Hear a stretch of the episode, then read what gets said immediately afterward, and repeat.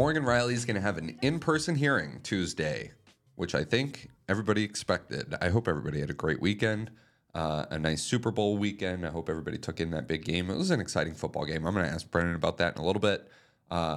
Quick shout out to Brennan. Thank you for being here Monday. Yes, sir. A little bit of a late start for us, but no big deal. We are chugging along here. So Morgan Rielly's having his in-person hearing tomorrow afternoon for cross-checking Ridly Greig in the face after the Sens 5-3 win Saturday. We all saw the slap shot into the empty net from basically the crease. Morgan Rielly took exception to all of that.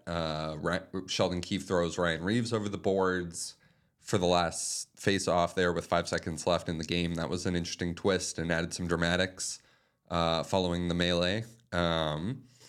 So we all know the hearing in person offer to Morgan Rielly creates the option for a 6-game suspension or more. That doesn't necessarily mean that they're gonna go that far when it comes to it. My personal opinion on the matter was it was really well noted around the Senators' locker room after that game that they couldn't really stand up for Ridly Greig in that situation. You heard Claude Giroux in Hockey Night in Canada. There was also a quote from Josh Norris where he said it was a bit tricky of a spot, that if it were the other way around, that they probably would have reacted the same way. I think everybody is of that opinion too. And because of that, I don't think the suspension should be more than 3 games for Morgan Rielly. We'll see. I wouldn't be surprised if the NHL decides to use this as a shifting point as far as how it's delegated these types of suspensions in the past, and try and hammer down Morgan Rielly with a 5, 6, 7-game suspension.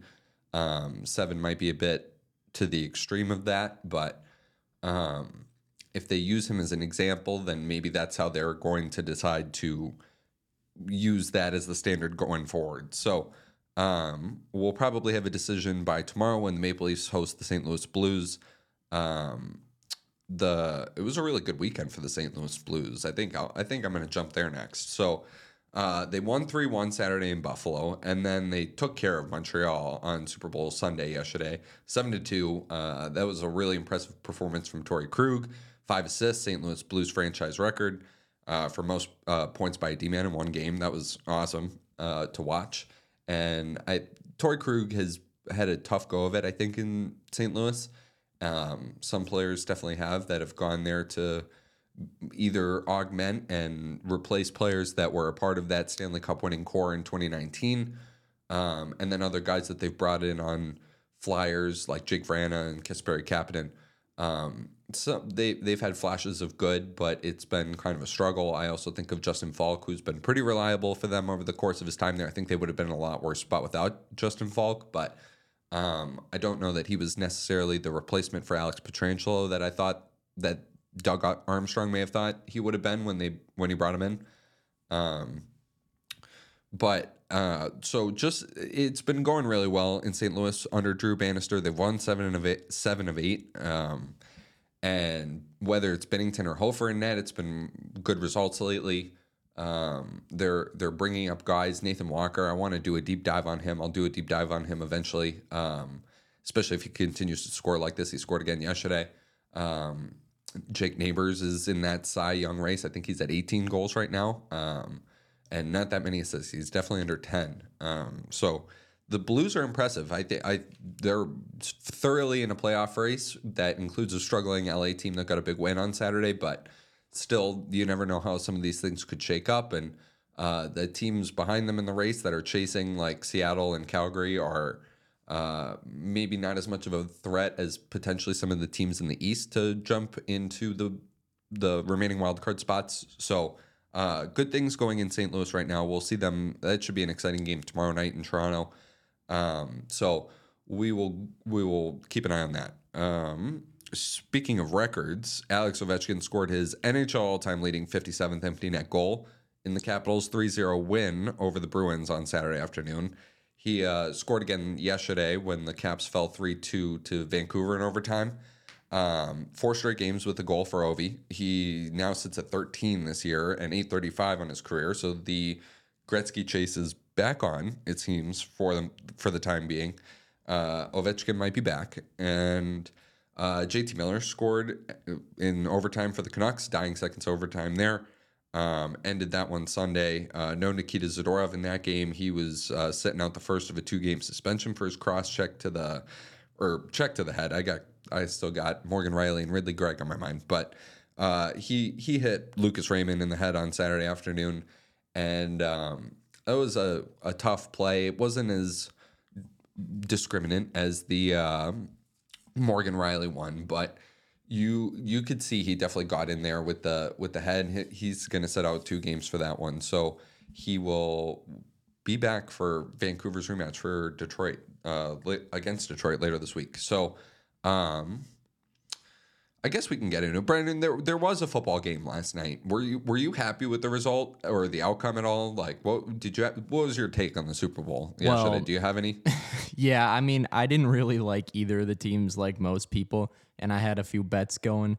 I narrowly lost my main one, my main 6-leg parlay, because I wanted Brock Purdy to throw an interception, and he didn't. But I don't know. I had the Chiefs that game, and they won, so to no surprise, I don't know. I just kind of got to tell people I told you so, because I didn't understand why people thought the Niners would win, but yeah, that was about it. It was a good game, though. It was a good guy. I mean, like, as someone that's not a football guy, I was really into it, and especially by the end when it went to overtime, and I thought it was a thrilling game, to be real with you. Yeah, it started off really slow, but, you know, when it got right down to it, it was pretty much all you could ask for when it comes to a football game. I didn't pay attention much to the first half, I have to be honest. Yeah, that's probably why you would say it was a good game, because that was kind of lackadaisical, the first half was. Fair enough. I'm sure Zach will do more of a deep dive on it tomorrow, so check that out, Deep Fade with Zach Elliott, and Raven will be in tomorrow, so...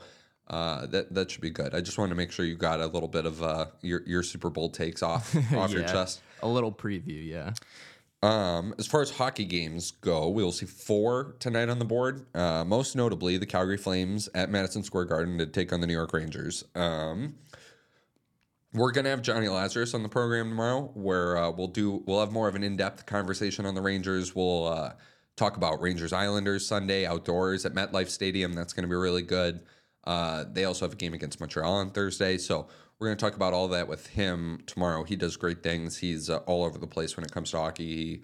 Really good work. So pumped for that. But the Rangers game against the Blackhawks that we talked about with Lee a little bit on Friday, that ended up being a way more entertaining game than we thought. The Rangers were up 3-1, looked like they were going to skate away with an easy 2 points.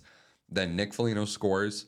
Then Jason Dickinson scores with only 62 seconds left on the clock, and you could kind of feel the panic rise in the Rangers. I know Zibanejad won an OT on a pretty easy goal when all was said and done. That was a heck of a rip by him. But the Hawks definitely put a scare into the Rangers for a bit of time. So, nevertheless, the Rangers are home tonight, and we'll see them take on the Flames.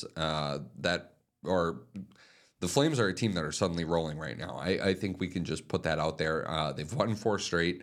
They are one of only a couple of teams in the NHL that have won 4 straight, the other being the Rangers. So one streak will end tonight. However, Jacob Markstrom has been excellent recently.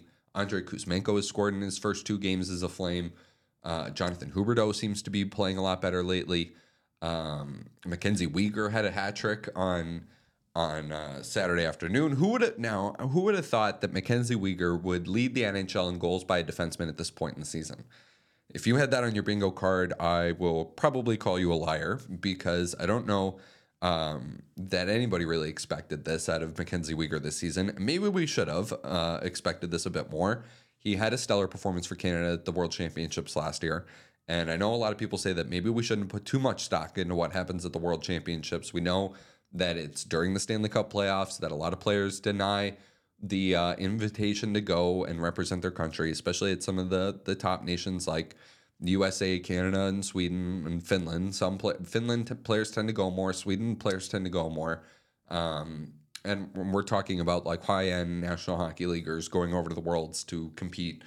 But Mackenzie Weegar went over there last year. Canada dominated. He was very good, and now he's come back and seems rejuvenated. Seems to be really taking that next step after the shocking trade that sent him and Jonathan Huberdeau from Florida to Calgary. It seems to have settled in for Mackenzie Weegar, and if he can be that cornerstone defenseman along with Rasmus Anderson and giving the Flames like that 1-2 punch on the back end, Calgary might be more of in a position to take a Vancouver-like jump next season if they can really adjust some of these younger players we've talked about and integrate them well into the lineup. We continue to see steps from players like Connor Zary and Jacob Peltier and even Martin Pospisil taking on more of an advanced role on the team. Calgary could be a lot better next year than we admit. So tonight's game should be a really good one. We're also going to see Seattle will visit the Devils tonight. Battle of two teams fighting for their playoff lives at the moment. Seattle's playing their first game back from the break. So we'll see. The Devils had a tough loss, 1-0 in overtime to the Hurricanes, or should I say the Hartford Whalers, Saturday night. That was a great game. Pyotr Kochetkov was excellent in that one. Sebastian Aho, the overtime winner, batting it out of the air. That was really cool. But just a really high-skilled play. I don't know at what point. Sasha Barkov is always this kind of player where always talked about being the most underrated player in the league, and then you're talked about being that so much that eventually you just become rated, and everybody knows that you're excellent, and I think everybody knows that Sasha Barkov is excellent right now. Sebastian Aho was one of the few players that voiced displeasure in the selective 12-person $1 million race for the skills competition. He wanted to be a part of that. He felt excluded. I don't know if his desired option was to incorporate more of the players into it or if he just wanted to be in that group of 12. I know a lot of people in the NHL, like, there are players, right? Your favorite player's favorite player. Nikita Kucherov is one of those. I think Sebastian Aho is one of those players. So really high-skilled play by him, and a really good performance by Pyotr Kochetkov, too. Antti Ranta is hurt, so Spencer Martin's been the backup for Carolina and will be for at least a couple weeks. So I think it's really important that Pyotr Kochetkov plays well. So if he can keep that up, that would be really solid for the Hurricanes. 34-save shutout for him. We'll also see the Coyotes take on the Flyers tonight, and Minnesota's in Vegas to play the VGK. So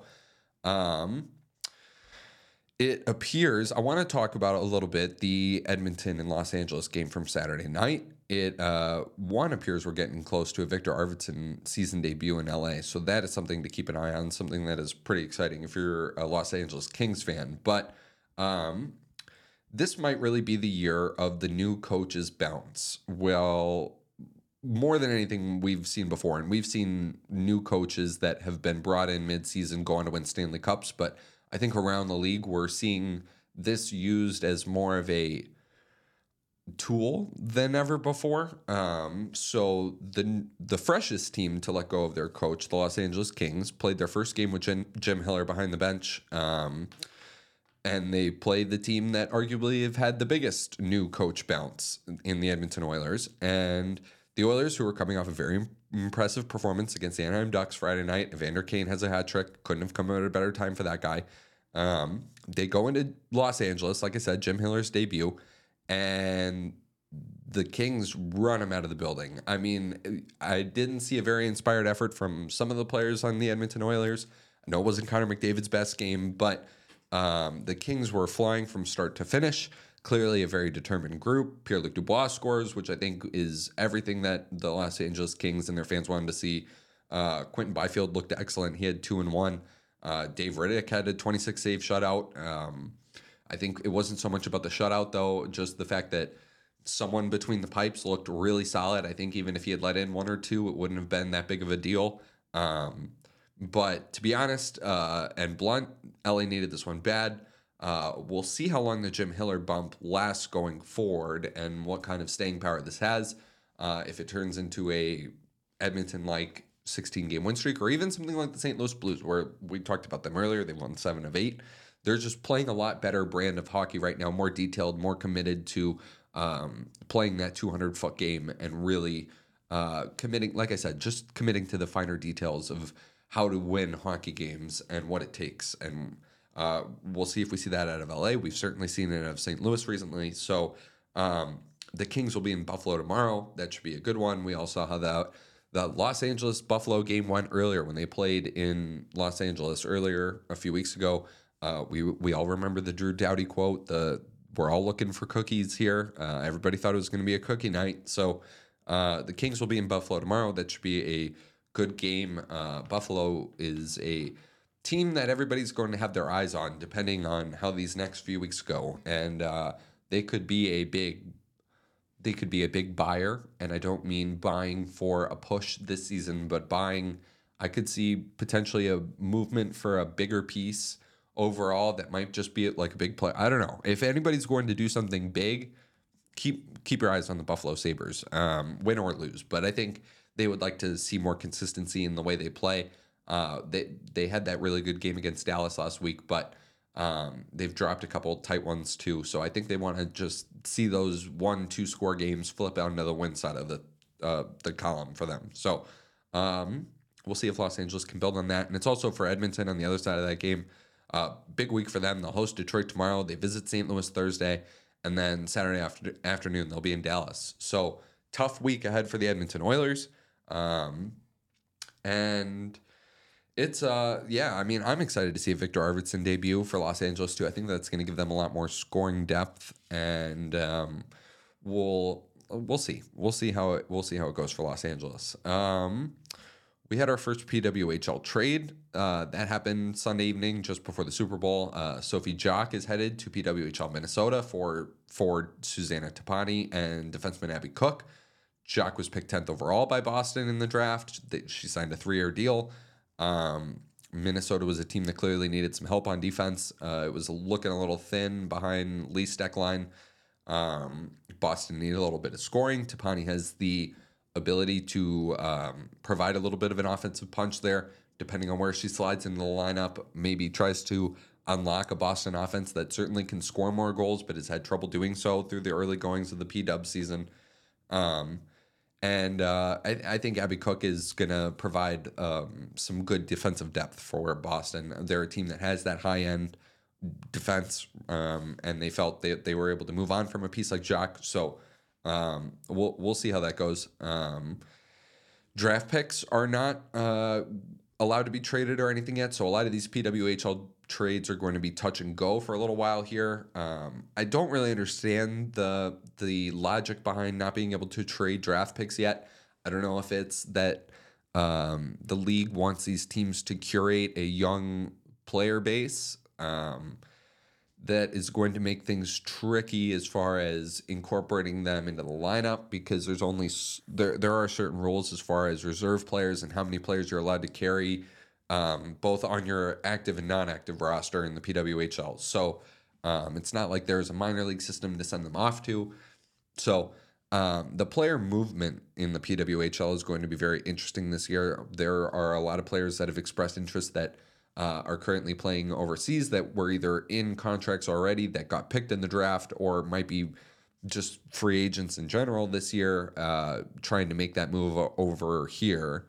And also you're going to have an amateur draft of some sort of the women that are moving on from the college level. We all expect Sarah Fillier to be drafted first overall in this upcoming draft, but the fact that they can't move draft picks is a little tricky, so we're going to see a lot more of these. I mean, all trades have to be player for player in that instance, but just seeing how these teams trade for need and what kind of moves these are making and how they affect roster spots in both cities. So you also have to feel for some of these players too. This is a brand new league that there's been a lot of instability around women's hockey, obviously, as we know, in the lead up to this creation of the PWHL. So players have been bouncing around. Their home bases maybe been a little bit more settled than it had been if they were playing professional hockey. But a lot of players have certainly bounced around for the cause too. Obviously, either in the PWHPA hub cities that they had, if it wasn't close to where they were, it was also like a traveling party of sorts. We all know. So it's been really hard for players to establish a home base for themselves where they're going to work on their craft and focus on their craft and also contribute to the hockey community there, the growth of hockey in that community. We all know everybody tries their best, but when you're unable to establish roots in a place, it's hard to really dig in and focus on what you need to do as an individual to prepare yourself and get better as a hockey player. And two, like I said, to insert yourself into helping others, right? So we know that a lot of players were excited to finally establish roots in a city. So to then pick up and have to move like so soon, it's a tough pill to swallow. We're about 6 weeks into this league, everybody. So to have to move across from East to Midwest or Midwest to East, it's a tricky one. So you feel for the players involved. It's definitely going to be probably more interesting than just the first player-for-player swap we have in the PWHL history. Just seeing how all of it works as far as the moving and the helping players get accustomed to a new city like this in the middle of a season that just began when these players just got things like leases and packed up the trucks and moved everything from home or wherever they were before. So, first trade in PWHL city. Plus, a lot of these players, like they started on PTOs. It's going to be very interesting. It's a story to watch for sure. Lots of big games in the NHL tonight, but also this week. I mentioned the outdoor games that we have at MetLife Saturday, Sunday. That should be really exciting. We'll get Rangers Islanders on Sunday, and we'll get Flyers Devils on Saturday. We're going to talk about that with Johnny Lazarus tomorrow and what that all will be like. I'm sure he'll be there. Jaromir Jagr is getting his number 68 up to the rafters in Pittsburgh on Saturday. They'll host L.A., and we'll get a Red Wings Canucks rematch Thursday. The most disappointing thing about the Morgan Rielly Ridly Greig situation is that we won't get those two teams playing again this year to see what the reaction might have been. Now, I could definitely see that being a incident that carries over into next season. However, with Lucas Raymond and Nikita Zadorov, there wasn't a big scrum after that. We obviously saw the Alex de Brincat fight. Alex de Brincat fight Ian Cole. My gosh. But that was definitely a size mismatch there. But there's no love lost between those two teams. That was a heated game Saturday, and we're going to get them again this Thursday. So quick update on the Olympic qualifiers. So that the Olympic qualifying window just closed. I want to give a quick shout-out to the three countries that advanced. They are Great Britain, Japan, and Ukraine. They all won their groups. They're going to move on. Great Britain was the only home host country that won their group. The others were Hungary and Poland. So it was really exciting to watch. I mean, the countries that have already qualified, first of all, they're Canada, Finland, Russia, if they are allowed in, the United States, Germany, Sweden, Switzerland, Czechia, and Italy as the host. So we will keep an eye. The final group is later on in the summer. The Group D is Slovakia, Belarus, Kazakhstan, and Ukraine. Group E is Latvia, France, Austria, Japan. And Group F is Denmark, Norway, Slovenia, and Great Britain, all of which should be really competitive groups. The hockey was good in the last weekend. There were some blowouts, obviously. I want to give a shout-out to China. They won their last game against Serbia 7-5 on Sunday. That was a really exciting game. The Chinese team coached by a friend of mine, and they went into that window without any of they only had three players that played for them on the 2022 Olympics team that was in Beijing, and those players were played sparingly. So the fact that they were able to go in there and get third place in that group was a very impressive feat. There were some good teams in that group. Obviously, Great Britain won that group and moved on, but they were a juggernaut. They had NHL draft pick Liam Kirk on the team, Cade Nielsen, who's playing at Alaska Anchorage. So a lot of good players there for Great Britain. So it's going to be a tough challenge for China to move on. And also Spain, too. They went 0-3, but they scored in every game.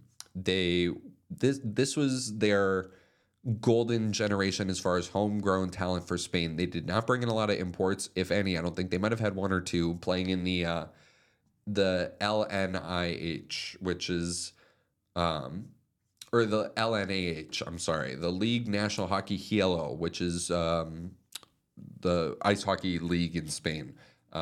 Hielo is snow in Spanish, from what I understand. They